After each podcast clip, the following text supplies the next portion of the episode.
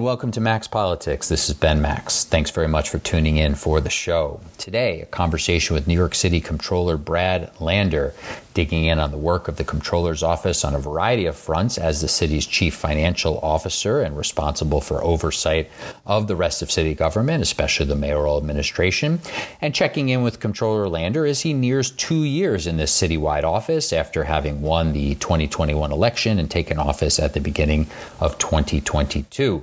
We're talking about ways in which he's tried to put his imprint and priorities into motion in the comptroller's office, and then also various challenges facing the city, including the migrant crisis and its strains on the city budget, and really touching on a lot of topics here in the conversation you're about to hear, which we recorded on Wednesday, October 18th at the studios of Manhattan Neighborhood Network. So you could watch this conversation if you'd like on MNN TV or on the MNN YouTube channel, and you're getting the audio version here, of course, in the podcast feed. This is under the Represent NYC series from MNN, which is interviews by and with elected officials. Uh, this is a return to working with MNN for me after a little bit of a hiatus. I've done a lot of work with the network in the past, including in those 2021 elections, where I sat down for individual 30 minute interviews with each of the candidates running for mayor, comptroller, public advocate, Manhattan Borough President, and Manhattan District Attorney. Also moderated some debates that year with MNN in some of those races, and also some city council races in Manhattan, and have done a lot of work with MNN in the past. Uh, before that, on election coverage and interviews and debates, and then also under this Represent NYC banner, which is more about government capacity and elected officials. And so, looking forward to doing some more, and we'll be bringing you the audio of those interviews here at Max Politics. So, first up in that series, Controller Lander here, which you're about to hear in a moment, and then some other guests on the way. So, stay tuned for those. Uh, a really interesting in depth conversation here with the controller. So, you're about to hear the rest of my introduction to that interview from the MNN studio and then right into the conversation with controller Lander, which I hope you find interesting and enjoyable. Here it is. Joining me today for an in depth conversation is New York City Comptroller Brad Lander, a Brooklyn Democrat who holds one of just three citywide elected positions in New York City government. The role of controller is an important one, including as a check on the mayoral administration. The controller is the city's chief financial officer. Controller Lander also calls it the city's chief accountability officer, responsible for auditing all city agencies, providing oversight of the city's budget and fiscal condition, monitoring the city economy, reviewing city contracts, and several other specifics, all while generally pursuing policies to improve city government efficiency, effectiveness, and integrity. A key part of the role is also that the controller serves as a fiduciary to the city's five public pension funds, which are worth around $250 billion and serve roughly 700,000 current and former city employees. Comptroller Lander was elected in 2021 and took office in January 2022, as did Mayor Eric Adams, also a Brooklyn Democrat.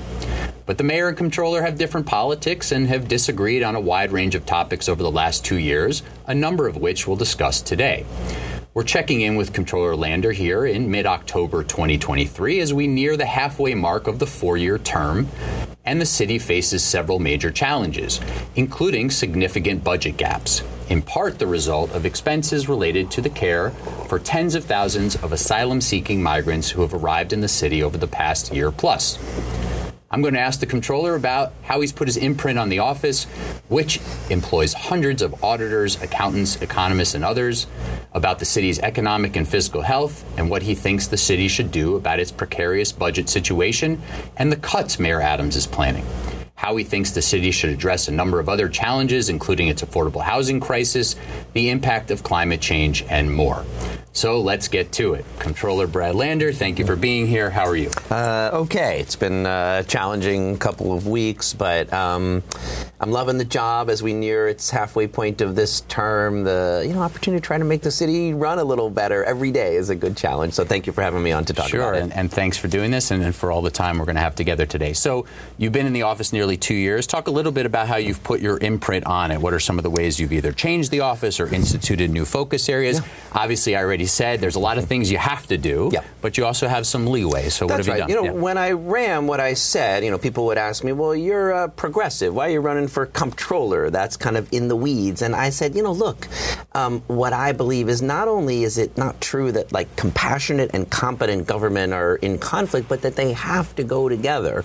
Uh, I believe we need a city that uh, addresses the challenges working families pl- uh, face. You know, so whether that's childcare, affordable housing, that is more inclusive, that invests in addressing homelessness, whole range of things. But you can't achieve those big progressive goals if you're not running the city well, spending the money wisely, making sure the agencies are actually doing the work effectively, seeing what you started doing years ago that you really don't need anymore, but you just kept doing because you're not going to be able to put a new program in place otherwise. So that's kind of the big picture. It's like we think of that as a competent and compassionate government, and that's what we try to bring as a lens to everything we do, and that's in how we invest the pension funds. We had uh, you know good returns through June 30th. We beat our benchmarks. Um, and we also have the most ambitious uh, climate net zero plan. We do a lot of work on behalf of workers at the companies we invest in to make sure. So, so in the pension funds, that we sometimes call ESG. We could talk more about that, environmental, social, and governance activity. But it's really responsible investing, good returns with attention to um, the critical set of systemic risks we face. In how we audit the agencies, you know, we're looking at uh, how our, our agencies functioning, and a lot of that is just straight up kind of waste, fraud, abuse style.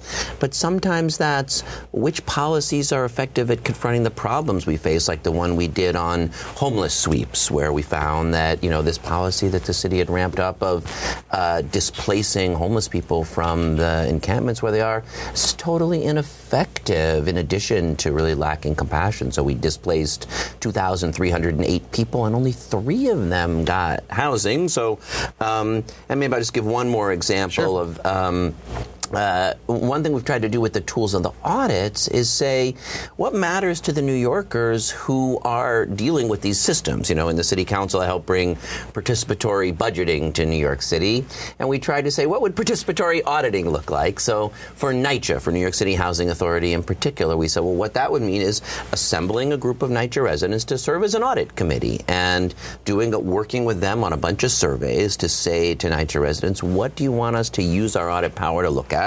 They've identified two audits that we have underway. One looking um, at the repair vendors and is there any system? How do they get chosen? Are they ever evaluated? Are residents involved in those evaluations? And are there any consequences so that the ones who are doing the work well get more work and the ones who are doing the work badly get less? Um, and then uh, residents also wanted us to look at these RAD conversions where um, developments are, are moved to a private manager and does that increase eviction rates? So um, we had agreed that we would do two audits at the you know at the direction of this resident audit committee. They're both underway.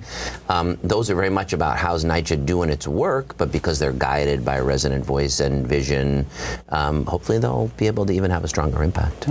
So let, let me follow up on a couple of things you said. Uh, one on homeless encampments. So does that mean it's it's your position evaluating uh, the lack of success in homeless encampment sweeps that homeless encampments should be allowed to stay where they are indefinitely as the city does more outreach services?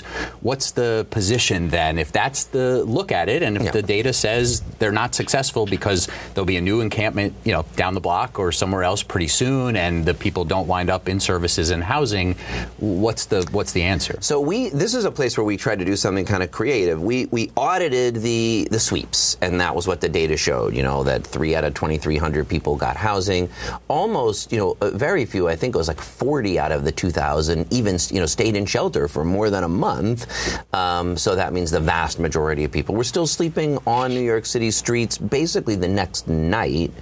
Um, and yes, maybe you moved them around, but you didn't change. So, but then we did want to say, well, what would work better? So we actually did a policy report on a range of how, what are called housing first programs.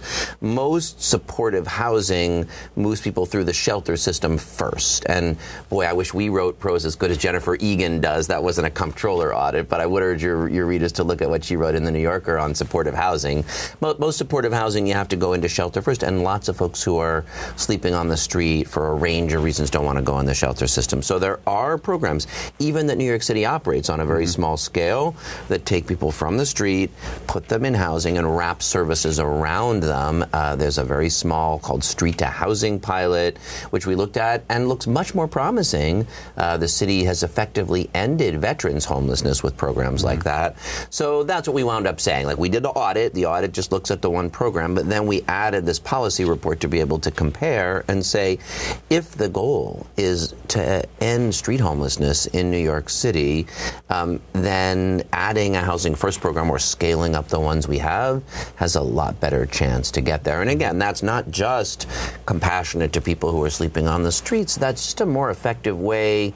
You know, having folks sleep on the streets is terrible for them, but it's terrible for the city as well. Thanks to the right to shelter, which maybe we'll talk about, mm-hmm. we got a lot less street Absolutely. homelessness than Seattle or San Francisco or Los Angeles. But if we ramped up our supportive housing and our housing first programs, I think we could dramatically mm-hmm. reduce it. But in the meantime, the policy recommendation for you is leave encampments where you find them as you try to encourage people into those solutions while better executing the policies that allow for people to move directly into supportive housing, which we know there's also challenges around the city filling the supportive housing yeah. slots that are available. Yeah, and some of that gets to staffing vacancies mm-hmm. in the in the city. I guess I would put it a little differently because I think what we we did make the recommendation of ending homeless sweeps, but that's not the same as leaving the encampments. I mean, what we think is that deploying uh, those housing first programs, um, scaling up these respite beds and stabilization beds um, actually is a more effective way of getting people off the street. So if the, even if your goal is just to say what would reduce the number of people sleeping on the streets of New York City, uh, from our point of view, the evidence says uh, programs that enable social service organizations to build relationships, which sweeps destroy those relationships, um, build relationships, have the kind of shelters people are willing to go into, and scale up, you know, uh, housing 1st mm-hmm. and supportive housing programs, and those are shown to be more effective than the sweeps are. A couple other things you mentioned in your in your broad overview of what you've been up to in the in the couple of years and your approach to the office. Um, we'll come back to the pension funds maybe in a little bit, but you mentioned this idea that taking a sort of competent, compassionate approach to government uh, and a progressive approach by if you want to launch new programs or scale up things you think will work, you have to find some things that aren't working or stopped uh, really working but still get funding. Are there examples of that that you can cite? Are there things you found in this nearly two years as controller where you, you've said that because clearly, and I think you've already stated that you agree with this. Clearly, we saw over the, we've seen over the course of a very long time, but definitely during the De Blasio years, a lot of agencies become sort of bloated. A lot of programs started. Some of them well intended, but maybe they didn't work out, and they're still getting funding. And there's all sorts of you know, it was boom times. You know, things were yes. really good until the pandemic yeah. for a lot of those De Blasio years, and you were in the city council during that time. Um, are there things you found that you you know you've identified now for the Adams administration to say, hey, you, are looking at some budget cuts and savings. Here's some areas where we should really look at those. Yeah, let me say one uh, systemic thing first and then get at a few of the specifics because you mentioned the fact that during the de Blasio administration, when, you know, um, uh, tax revenues were so high and cuts didn't seem necessary, that they didn't do any savings programs. And I think we should amend our four year budgeting program. You know, we have a whole set of prescriptions on how the city budgets that come sort of out out of the Financial Emergency Act or the financial crisis. So we do four year budgeting. It has to balance. You know, you've got a range of ways you present that information. I think it should require that every time you adjust the budget, you have agencies do a long term savings plan over the four years of the plan. Um, they can present where they want to do a new program, they can present a new mm-hmm. need, but they have to present some areas where they're saying, okay, like we could attrit this out. Attrition is a lot easier if you do it over four years. Because um, you know some people are going to retire, vacancies are going to come up, and that's a better way of being able to plan. When you're only looking at pegs as very short, when you're not doing them in the good years, then you let them grow and grow. And then when you're only doing them like the pegs that um, Mayor Adams announced last spring, where he gave agencies two weeks to come up with cuts, that's when like the libraries get closed on Saturday and Sunday instead of saying, okay, how's it going with the transition to more digital information and Mm-hmm. Um, so, a couple examples of things that are right. Yeah. Before you say that, let me just, for those unfamiliar, oh, PEG program to eliminate the gap, a savings program, uh, gap being budget gaps, yeah. and, and, but the name is even a problem because fair right. enough that if you call it program to eliminate the gap and you don't have a gap, yeah, then you're exactly. like, I don't need to do a PEG. So probably we should call it like a savings or efficiencies mm-hmm. plan that every agency is doing as part of its budget practice so you could find things. So I'll give a few examples. Please. One of my favorites is, you know, uh, you and I have been talking for many years about how to make our capital and contracting processes more efficient. We're required still by state law to have a public hearing on every contract over $100,000. And there are tens of thousands of those contracts. 99.9% of the time, no one goes to the public hearing. Mm-hmm. Um, it was actually created back when you couldn't have information online, they didn't have mm-hmm. the internet. So a bidder might want to know how did I, who did I lose out to, and can I see who won it and what they bid, so I can make my bid better for next time. That is all achieved now by putting the information online. But we have people, you know, so we have the staff who hold hearings, who prepare all the information for hearings no one ever comes to. That's not going to, we're not going to balance the budget by mm-hmm. having that reduce over time. But we're in Albany fighting to eliminate the requirement. Okay. And and then we'd be able to save a little money on not having the hearing. Some bigger areas, we just put out really good reports on uh, special education claims, which have grown tenfold, a thousand percent over the last decade, and on um, claims against the city of New York, one of the biggest of which are traffic crashes with city vehicles, mm-hmm. which also have grown dramatically in recent years. And in each of those cases, we put out proposals for steps the city could take. The problem is, those aren't going to achieve you big savings, you know, next mm-hmm. next mm-hmm. Tuesday. Um, so they're harder to offer as a peg. Uh, but if we had savings plans, if we added speed delimiters to city vehicles, if we had consequences for city drivers who uh, showed patterns of behavior that would likely mean they're going to be in crashes. And if we couldn't drive the city vehicles, we could save tens of millions of dollars every year. Something similar with um, special ed if we this is when we have to invest to save because we've got a lot of kids who aren't getting the services that they're entitled to then they bring a claim in court and we wind up spending much much more than we would have um, so those are some areas mm-hmm. where we mm-hmm. think that sort of more long-term approach to savings would really enable us to to make that transition let me zoom back out for a second then we'll keep going into some of the details here but you you clearly see the role of controller, like like you see other roles in government. I think as, as very expansive, and uh, as I'm sure you know, some of the the sort of criticism you get is that you're you're involved in everything. You're at almost every you know sort of progressive rally, giving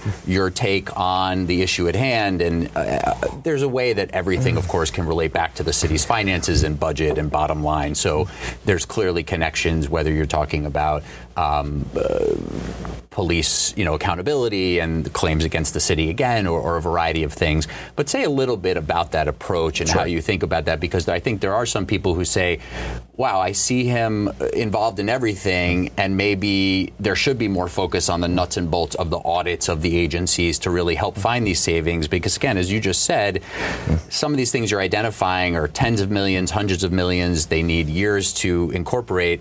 The city's facing budget gaps right now of billions of dollars. Yeah. So, do we need to focus more on that?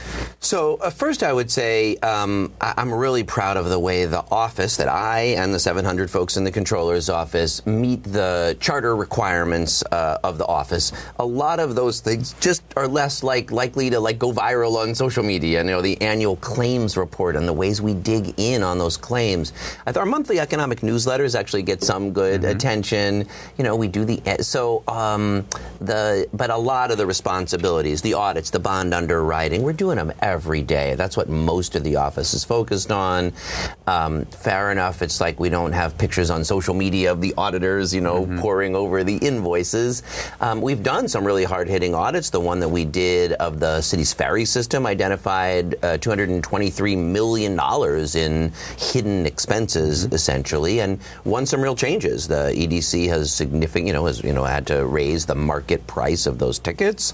Um, and so there are a lot of of those kind of audits. We, you know, we did ones of COVID emergency spending. We really have focused on emergency spending, uh, trying to learn and apply the lessons from COVID to asylum seeker emergency expenditures, putting out a ton of information about those contracts and bringing spotlight to them. So, I just really would challenge anyone who would say, you know, are they meeting the mandates the charter gives the controller's office to look at that body work? It's all on the website, mm-hmm. and I feel really proud of how we're doing it. Again, we beat our benchmarks on the pension funds. We found ways to save on bond under on uh, the city's bond issuances, even in an era of high interest rates, and even as we've done the city's first social bond offering. So I- am confident that we're showing you can uh, work for more effective government while also working for more progressive government. And I guess I would also say, look, I don't always agree with the mayor, but one thing I say to people when they, you know, say, you know, is like he told people who he was when he was campaigning,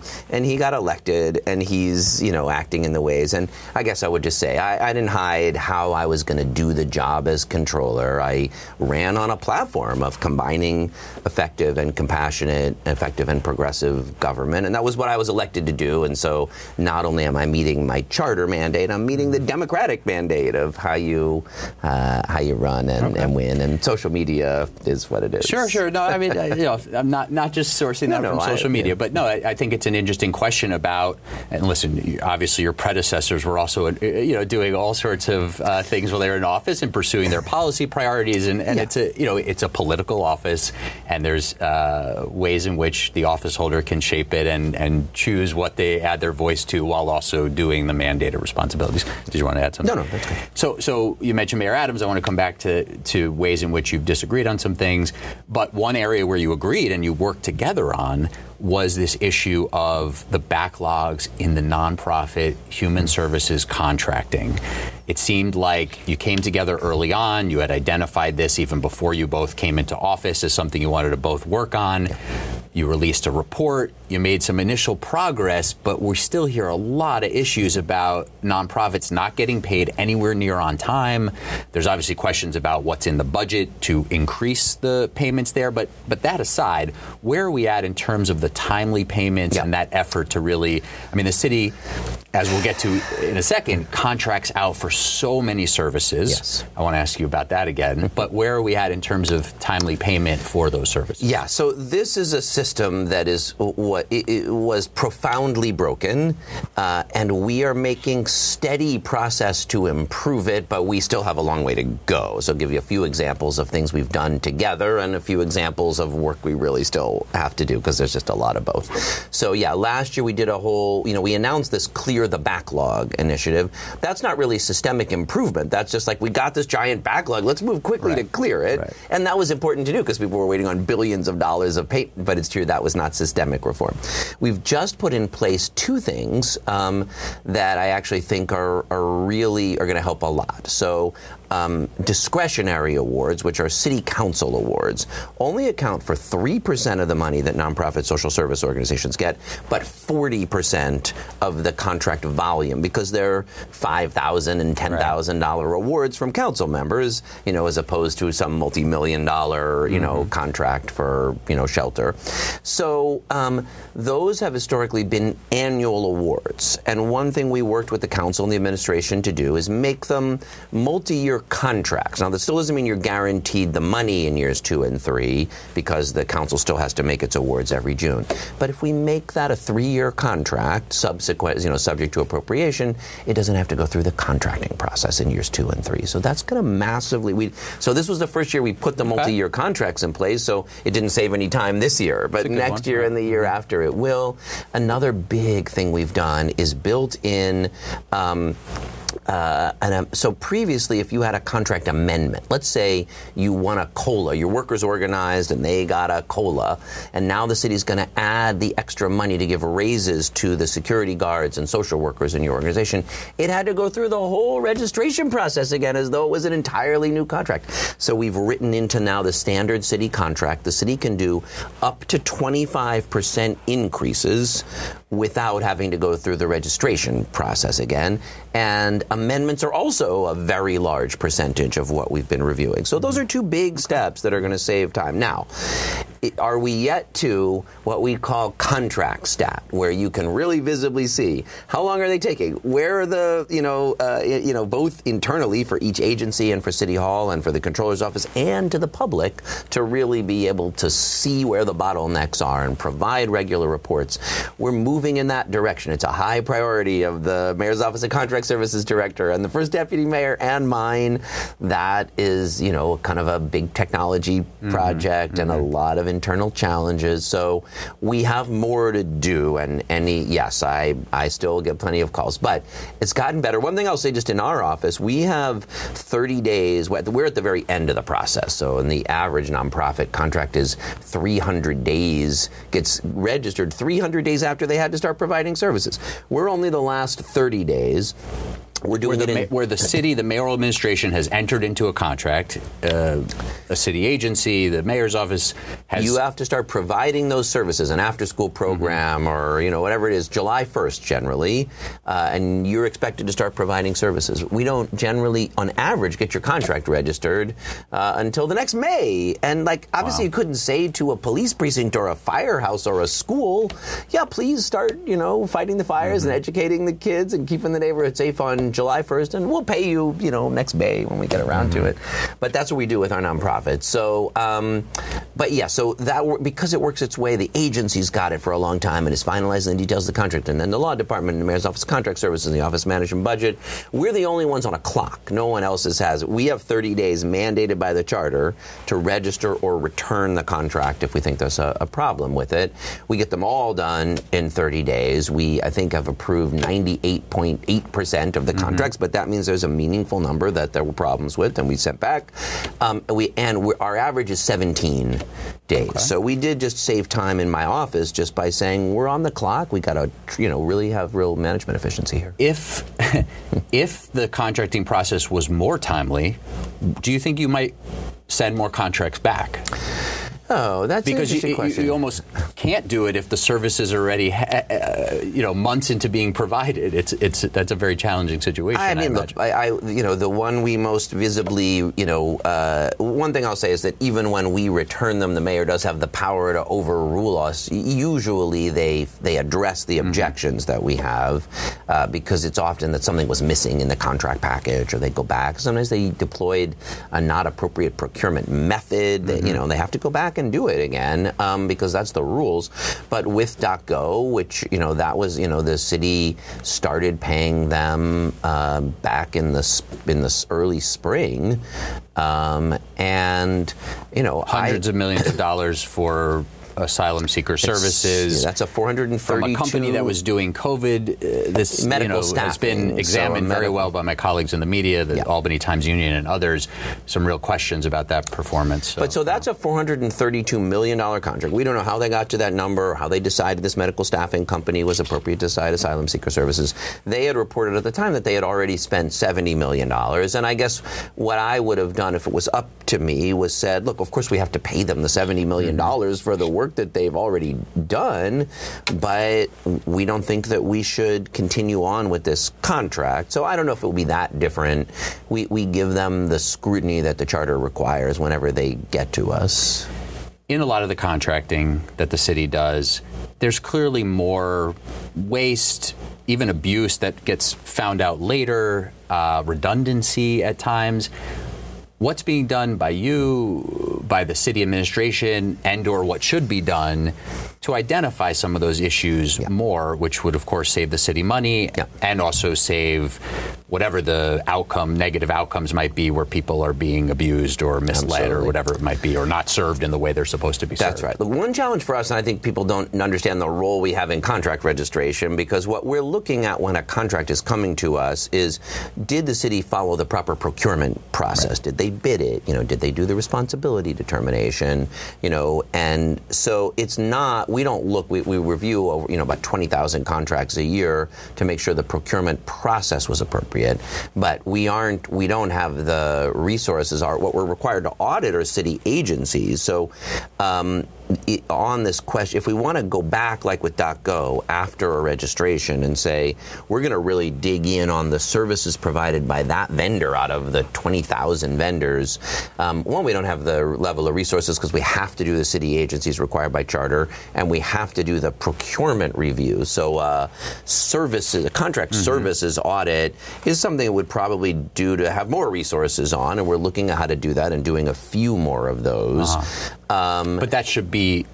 Getting done by the the agencies are responsible for and the oversight Mayor's Office of Contract of, Services. Uh, no, this no. issue of is the vendor providing the services it was contracted to provide sits with the agency who contracted okay. with them. So HRA or Department of Homeless Services or Department of Youth and Community Development, mm-hmm. and they all have audit shops that are looking. There are some things we could do to make it better. Like we honestly need to strengthen a few of those rules, and I've proposed some mm-hmm. rules changes because our nepotism and subcontractor rules are not as strong as they should be. The Department of Investigation investigation did a report and found some instances in which, you know, someone hired a cousin or a friend to be the carpet cleaning vendor or the food vendor or the security vendor in ways that, um, you know, you can make a case, and uh, but the rules should be stronger to prevent that, um, and that would help for sure. On emergency procurement, we also, after we did that audit I mentioned on COVID emergency procurement, which found widely varying expenses for what we had spent on vaccinations and tests,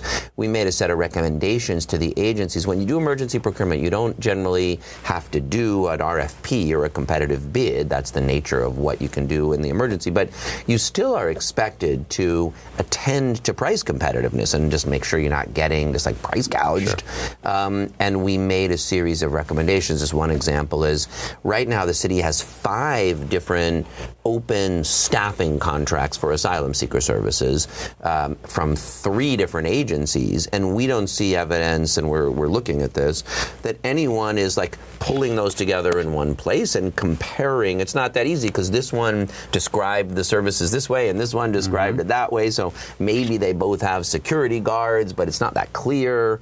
Um, so there are some things like that, even in emergency procurement, which of course we're doing a lot of, where we could be making sure we're getting the best price. So to some, though, this seems to be something of a gap here, as you're saying. You don't, in the comptroller's office, have quite the resources to be able to really audit those contractors and the contracts uh, and leaving it up to the agencies who are entering into the contracts doesn't seem like the best system. Well, that is where you have to start. Obviously, agent, the agencies are contracting with these folks to provide services, and the Department of Homeless Services knows how homeless services are supposed sure. to be provided. So that does need to be the first line: is that the agency needs to be expected to make sure that the contract, the services it's contracting for, it's getting. Like we do have to start there, but then more oversight is needed of that system.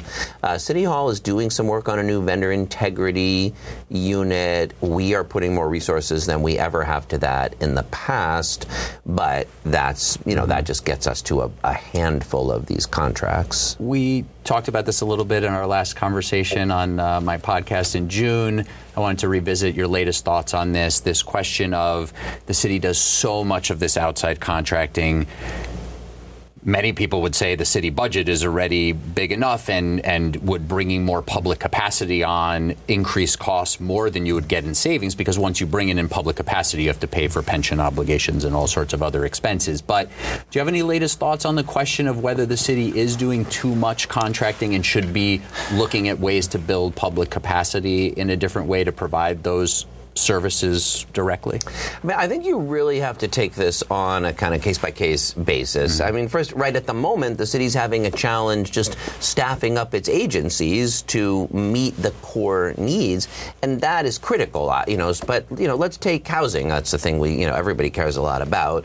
On the one hand, the city needs the, enough staff at HPD to be able to review the applications for affordable housing. On the other hand, as someone who spent a lot of time in the housing world, I think that the nonprofit affordable housing providers um, are are doing a great job restoring neighborhoods. And I mean, I care about public housing a great deal, but I guess I think at the moment, let's keep putting resources into expanding our nonprofit affordable housing uh, universe. And um, I don't think like saying let's go back to the days that we were building new public housing is just realistic. Mm-hmm. mm-hmm. um, to address a crisis that we're facing. Now, there are some areas it's critical to do in house, like cybersecurity. We have too many vacancies at Cyber Command because during the pandemic, people could work from home sure. and get paid more in the private sector. I don't think we should outsource that work to some private cybersecurity contractor. That's a capacity the city needs to have. Um, but I don't know, for asylum seeker services, as an example, on the one hand, I admire the way that health and hospitals said we want to step up and create HERRCs. You know, that we got a whole shelter mm-hmm. system, mm-hmm. and H and H created its own additional mm-hmm. shelter system. And you know, Dr. Ted Long, who runs that, is a great public servant. And but it's not. We need our health and hospitals to be providing for public health, and we need New York City emergency management to be preparing for storms. And if they wind up trying to scale up to shelter asylum seekers rather than saying who are the social service um, and immigrant service organizations that have the capacity, let's work with and have appropriate oversight of them. I think we would wind up weaker in responding to public health. And as we did a weather emergency, mm-hmm um, you got to have good oversight. Of course, you want to make sure people are being paid appropriately. Um, those things are critical. But I wouldn't say let's pull those things back in. Interesting. Um, so on the asylum seeker crisis, this is obviously one of the areas, but not, not not the only, where the city's budget has entered more precarious standing. The mayor's uh, administration estimating $12 billion in estimated expenses over three fiscal years, including last fiscal year, the one we're currently in and the following. Um, what's the? Do you agree with that estimate of of that twelve billion dollars? Obviously, the federal government has been mostly missing in action in terms of funding, starting a little bit of help with uh, some services and, and, helping with uh, the uh, temporary protected status uh, expansion to Venezuelans and, and some other policy matters, but the funding aspect really missing. Some state help uh, and more expected, the governor has said.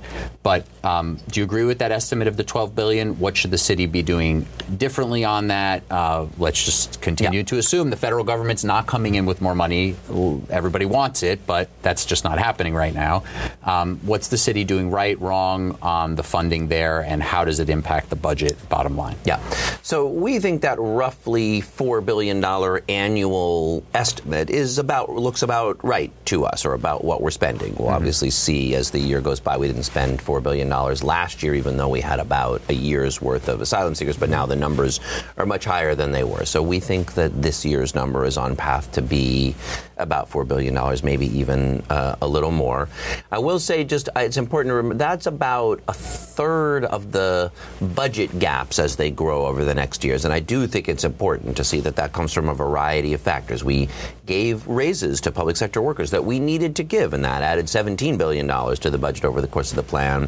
Federal COVID aid ended, and we've created great new programs like Summer Rising, and we mm-hmm. expanded 3K, wonderful programs. But if you keep spending on the programs after the money you were using from the federal government is gone, you're going to open a bigger budget gap. And then there's things like uniform overtime that have just kept growing and growing, um, and asylum seekers. So yes to those to those estimates, but I don't like the rhetoric which implies that's what's responsible for the budget cuts. Mm-hmm. Like to me, that is uh, both false. You know, if you wanted to say that's about a third of the budget gaps, fine, but that's not two thirds of them.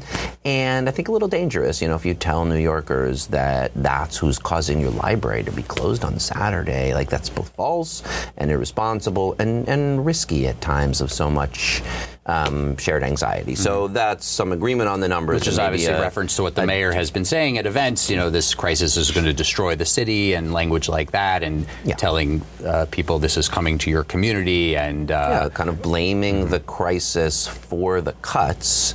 Um, and I've definitely heard New Yorkers say some version of that, and mm-hmm. then they feel like it's you know. So so uh, that's agreement on the numbers and disagreement on how we talk about it. I mm-hmm. guess mm-hmm. um, there's some truth um, to the, as you said, the budget gaps being partly due to these unexpected costs. Now they're expected, but previously unexpected, it's and the money has to come from somewhere. T- I'll get in one minute to the federal government and the state government, their mm-hmm. obligations, and what I think we should do. But one other thing I want to say is like you know people at the moment are saying oh, you know, I, we shouldn't have the right to shelter, as an example.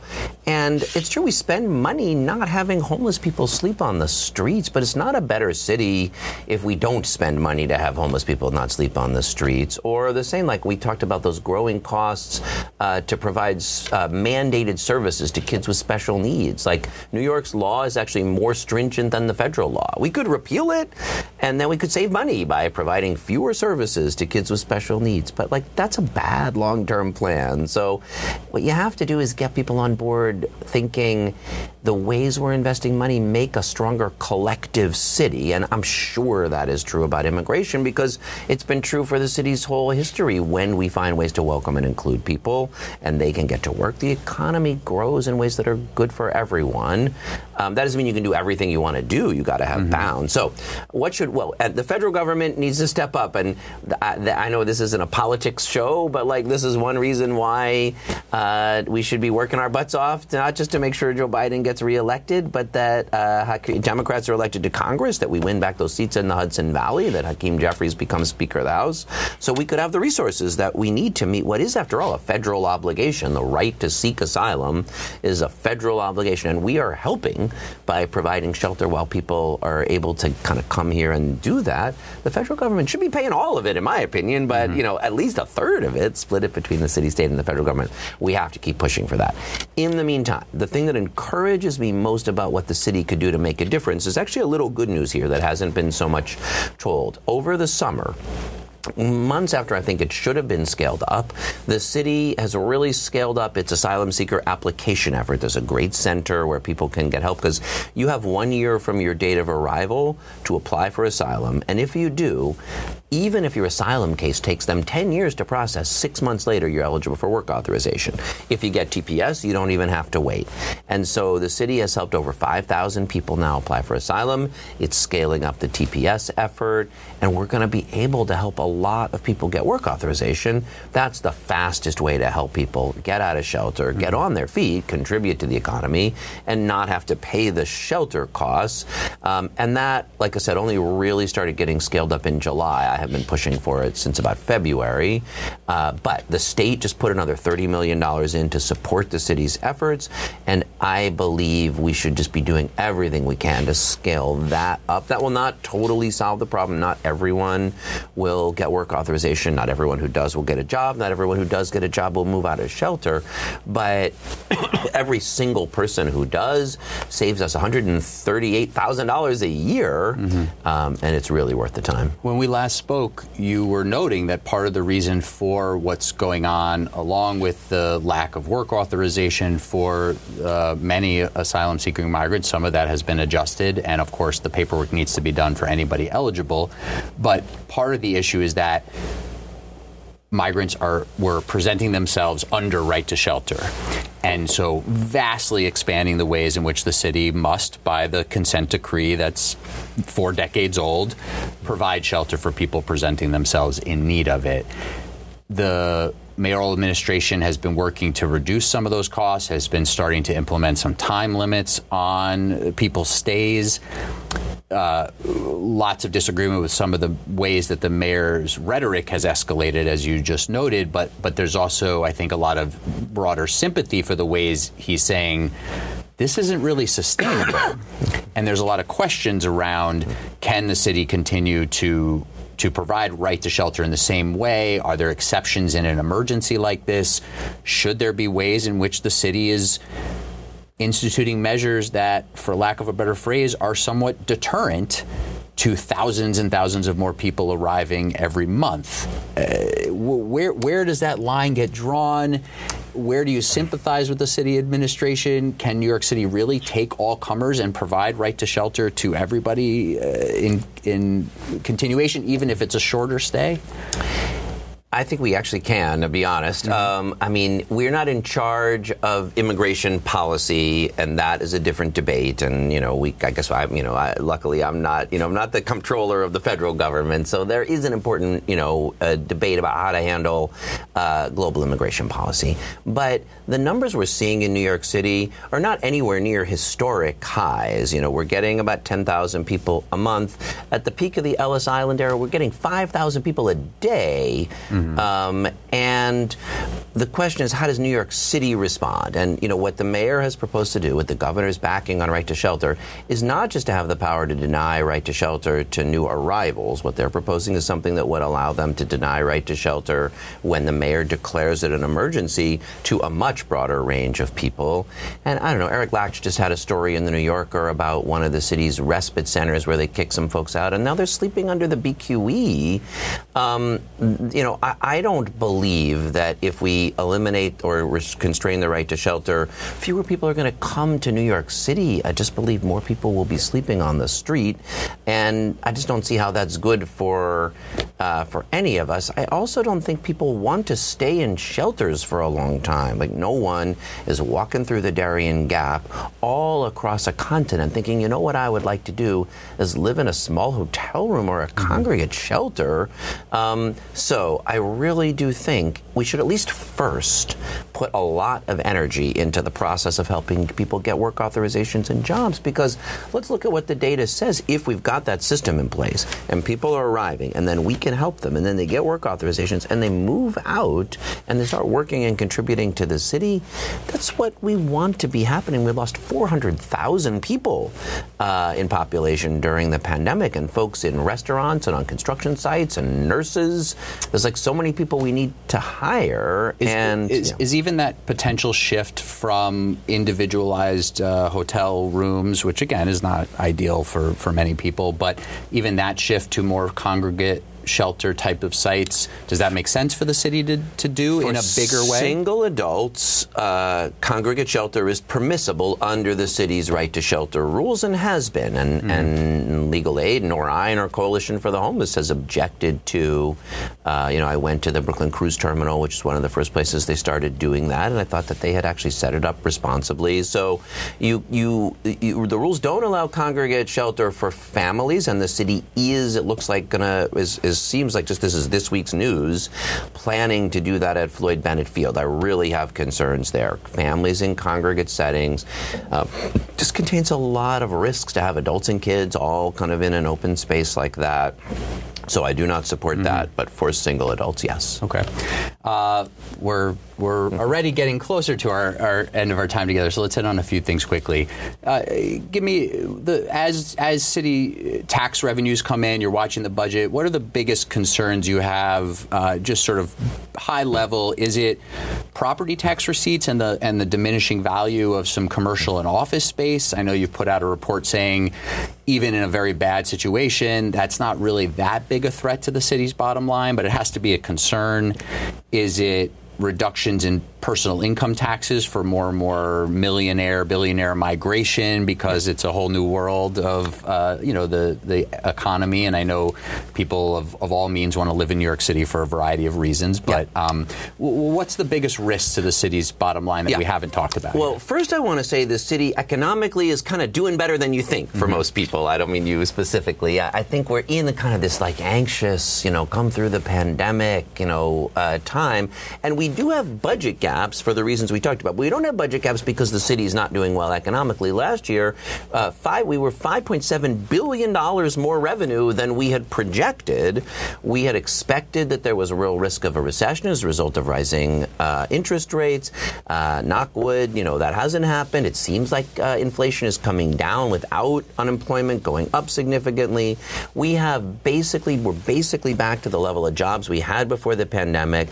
The city has the highest number of office using jobs, not people in them every day, that it's ever had. Mm-hmm. So the city's economy is doing better than any any kind of you know consensus econ- economist thought one, two, or three years ago, um, and that's just good. That doesn't solve all our problems. It doesn't magically produce the money we need for our budget gaps, but it's like an important thing to pay attention to because I think there's a kind of doom and gloom, you know. And in fact, the city's economy is pretty strong, and we're even diversifying in sectors. We put an economic newsletter out last month that looks at the tech sector, which surpassed Wall Street, even though Wall Street jobs are, you know, basically, you know, at or near their historic highs. So it's a lot to like in the city's economy. Mm-hmm. In terms of what the biggest risk is, I do think affordability uh, is the biggest one. That takes a little while to show up in the tax revenues. But if we, you know, with housing prices through the roof, if young families can't find a place and then they move elsewhere, and then employers don't choose to locate here because not don't think that the folks will be able to find a place to live, that to me is the biggest medium to long term risk to the city's economic thriving are affordability questions, and that's why we need more housing, more affordable housing. That's why I want to find the resources to do more child care. Um, there are things we can do to ease the affordability burden facing working and middle class families. Um, yes, also worried about um, vacant office buildings. You know, there is really, um, you know, the vacancy rate, especially in Class B and C, the older office buildings is, you know, are, you know, on average double what it was before the pandemic. That doesn't look like, from the analysis we did, like it's going to be catastrophic for the city's revenues, but it's still not a good thing, mm-hmm. and that's why we want to support conversions to housing where appropriate, retrofitting office space to be Class A so it can get new users, and diversifying to other uses as well. So let's talk about affordability and housing. Uh, the mayor has put out a number of proposals on this. Uh, the governor obviously had an ambitious plan that she put forward that did not pass, and there were all sorts of uh, negotiations around that. Um, what do you see as the most promising pieces on this that need to happen as soon as possible to address the affordability issue in the city, especially around housing? And as part of that, you were a leading voice uh, criticizing the 421A program, a, t- a tax break for developers to incentivize uh, rental housing, including some affordable housing, a program pretty much everyone agrees had a lot of problems. But it went away and wasn't replaced with anything, and we're seeing the results of that in terms of a lack of production. There was a, a bit of a boom, a big term, boom before a, the deadline, but boom, yes, fair enough. But not even uh, sort of getting to pre-pandemic. Some no, pre- no, no. The boom. The, the, once the, all the numbers came out, yeah. at first they put numbers out that made it seem like the boom wasn't that. This doesn't okay. solve our problem. We, okay. I agree. So there's a bit of a yes. boom to get in under the tax break, yeah. and now we're seemingly we, we still don't know because the it takes time, but. Yes. Uh, many yep. uh, experts are calling for some sort of replacement for that program that's more efficient, maybe goes deeper affordability. Even the governor put out a replacement. Uh, we put proposal. out a replacement. Out, I think yeah, sure. I think those are the only two actually yeah. put on the okay. table. Is the one the government put on the table, the governor put yeah. on the table, and the one we put on the table. So, first, I support the proposals that the mayor and the governor have made, leaving 421A to the side for one minute for new housing supply. I'm supportive of the mayor's City of Yes zoning proposals, and I'm supportive of the governor's land use and, and related programs for housing growth. I prefer the ones that look at the whole region and don't let the suburbs off the hook because it's a big metropolitan region. That's why we've got a transit system. But I, I support them. I don't think they're sufficient on their own. Just building new market supply or new market supply with a little bit of affordability in some of the projects. Um, I don't think will filter down to the folks who are really facing the affordability challenges. And it takes a long time. And so, in the meantime, you've got people facing evictions. Seven of the top ten tab- uh, the top seven neighborhoods and eight of the top ten for evictions are in the Bronx because just upward pressure on rent drives out low-income and working-class people. So that's why I wanted to see good cause eviction paired with those supply programs. That deal was available to be made in Albany last spring. I think they should be back in session right now and not even waiting till mm-hmm. January. It ought to be number one, and they can make that deal. Mm-hmm. New supply programs, including a replacement for 421A and good cause eviction protections, and preferably also those housing access vouchers. Um, that's the right deal, and they need to make it. And I'm it doesn't, it doesn't seem like there was a deal on the table that included the governor's mandates for growth. In other words, agreed. I mean, look, the, I, the, I would the like legislative uh, support for that just wasn't there, even among New York City representatives. Well, I don't think New York City representatives were willing to take on their suburban colleagues sufficiently. I think they would. A lot of New York City I, uh, members mm-hmm. would. Sub- anyway, this, I know. think there's a lot of New York City members who don't want that type. Of And I of, called this out, mm-hmm. so I don't. I mean, I agree with you. I'm I'm for the governor's ambitious pro supply program, the mayor's uh, City of Yes program program, mm-hmm. good cause eviction protections to protect tenants from unfair rent increases, which we're really seeing. This is just not theoretical. Uh, even for people who like you got three, you know, young people teamed up, each paying a thousand bucks in what sounds like a three thousand dollar unit, and someone comes and kicks them out because someone will pay five thousand dollars. Mm-hmm. We're just seeing a lot of it. So and good cause eviction protections. I want a 421A replacement, and we've put one out going through all the details that just spends the money wisely. You know, we just like a lot of those deals were dramatically oversubsidized for the affordability that we were actually getting. That needs to be a program that deploys the tax breaks for actually affordable housing. We put out a proposal, it's on our website. And then finally, I do think we also need to scale up what I call broadly social housing. This breaks us back mm-hmm. to the nonprofits, community land. You know, I was at Mitchell at uh, Co-op City uh, last week for the 50th anniversary of the Co-op City NAACP chapter. And Co-op City is big, tall buildings, much taller than in most people's neighborhoods. And sure. if you ask people, you know, we got a housing crisis and we need more supply. How do you feel about big, tall buildings in your low-rise neighborhood? Almost no one would be like, yes, I'm for that. If you say to working class, and I've just done that also a lot, uh, folks, um, how would you feel if it was uh, uh, essentially like that, a co-op that your kids could buy into affordably? I'm not saying every hand in the mm-hmm. room goes up, but an awful lot more do. Creating things like that go a long way, not just to providing affordable housing, but building the coalition necessary for the growth and supply we need. So you're one of the voices on a do-it-all, basically, really housing platform there seems to need to be a real coalition around that. The mayor doesn't seem supportive. You know, the, the good cause eviction is a poison pill for the governor, seemingly. Uh, the mayor hasn't expressed support for it. How do you get a coalition that's actually going to do an all of the above? Because for many legislators, the sort of build everywhere, the transit oriented development, the stuff in the governor's plan, that's a poison pill for them. Can you get a coalition that says let's do it all and actually push forward? I I don't think there's any doubt that that is possible in Albany. Like mm-hmm. there is a coalition behind both growth and tenant protections. Uh, how to make it? You know, I'm not a I'm not in Albany. Yeah, I'm the New York City yeah. comptroller. I think this is the kind of thing. Um, I don't know. I actually saw Senator Schumer who and he and I were talking about this, and I was like, you know, the style of leadership that he has that like gets people to make compromises that holds, in his case, a coalition from Joe Manchin to Bernie mm-hmm. Sanders that has to deal with the House. Ay, ay, ay.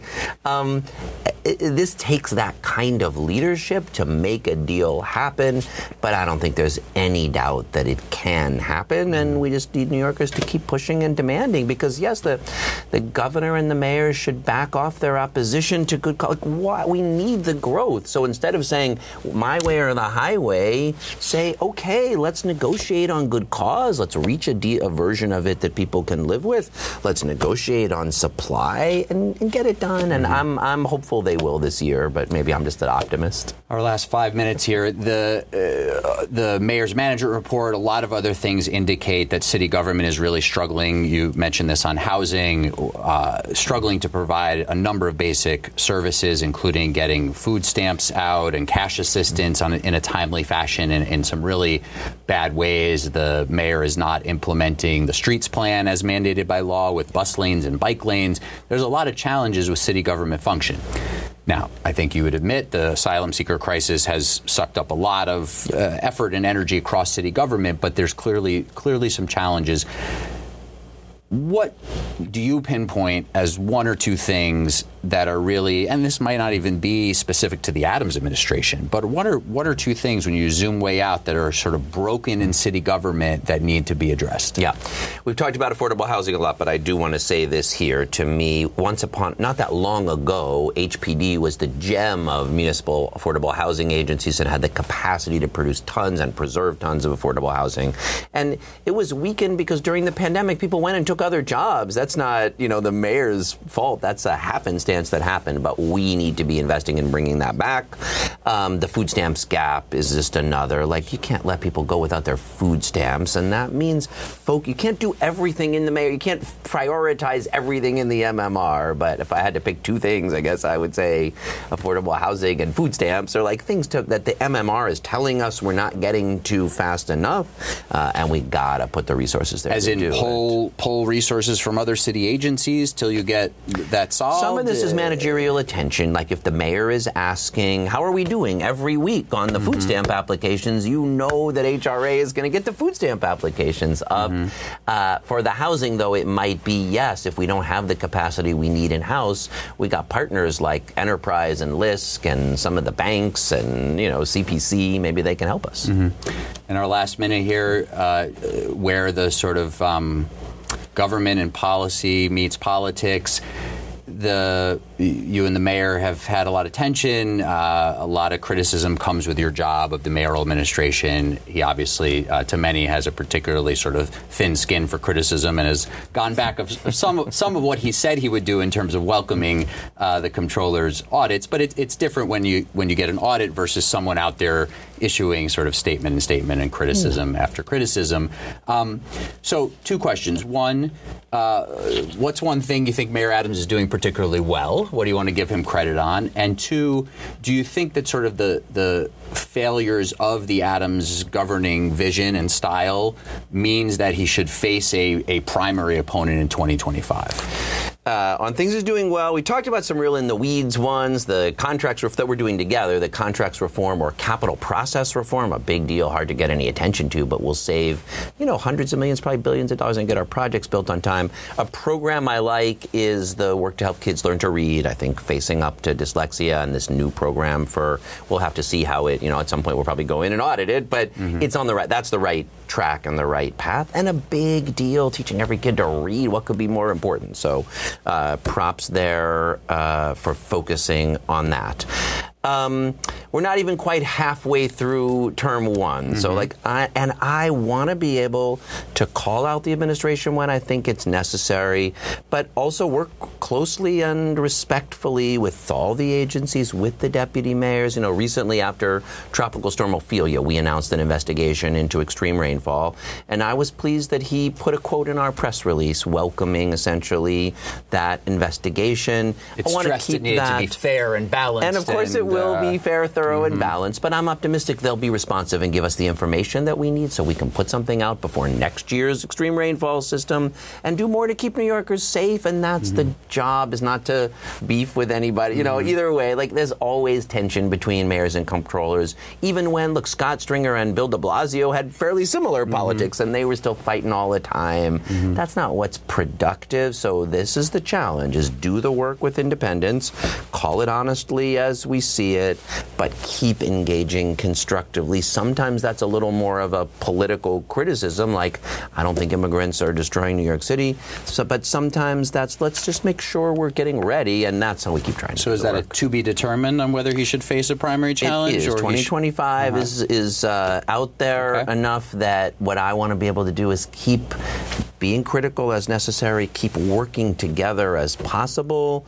Um, the time for 2025 politics. Well, will, I will agree in a lot of ways does. because we're not going to talk about it more now. So we'll leave, right. we'll leave it there. I'll look we'll forward to coming back on at, uh, when it gets closer. Well, thank you very much, Comptroller Brad Lander, for the time. Thank you. And thank you to Manhattan Neighborhood Network for hosting us. As I said at the beginning of this conversation, this is the first in a new series of interviews that I'll be doing with elected officials at the MNN studio. They've just moved into a beautiful new space in Manhattan under their Represent NYC series. You can also watch these interviews on MNN TV or find them on the MNN YouTube channel. If you'd like to look back at any of this interview and like to see us in person, you can find it on YouTube at the Manhattan Neighborhood Network channel. Uh, but you're getting the audio versions here, of course, in the Max Politics podcast feed. Thank you very much for listening here. I hope you found the conversation interesting. There was a lot that we got to in that conversation, and then there was a lot that I wanted to get to and had on my list, but we didn't have time for even in an hour long conversation. So I'll save those questions for the comptroller for down the line. They include more conversation on the politics, of course, and there'll be time for that, as we both noted at the end of that interview, but uh, also a variety of substance and governmental issues uh, that we didn't get to that I want to discuss with him. So we'll save that for the next time. But thanks again for listening. This is Ben Max here on Max Politics. We'll talk with you soon.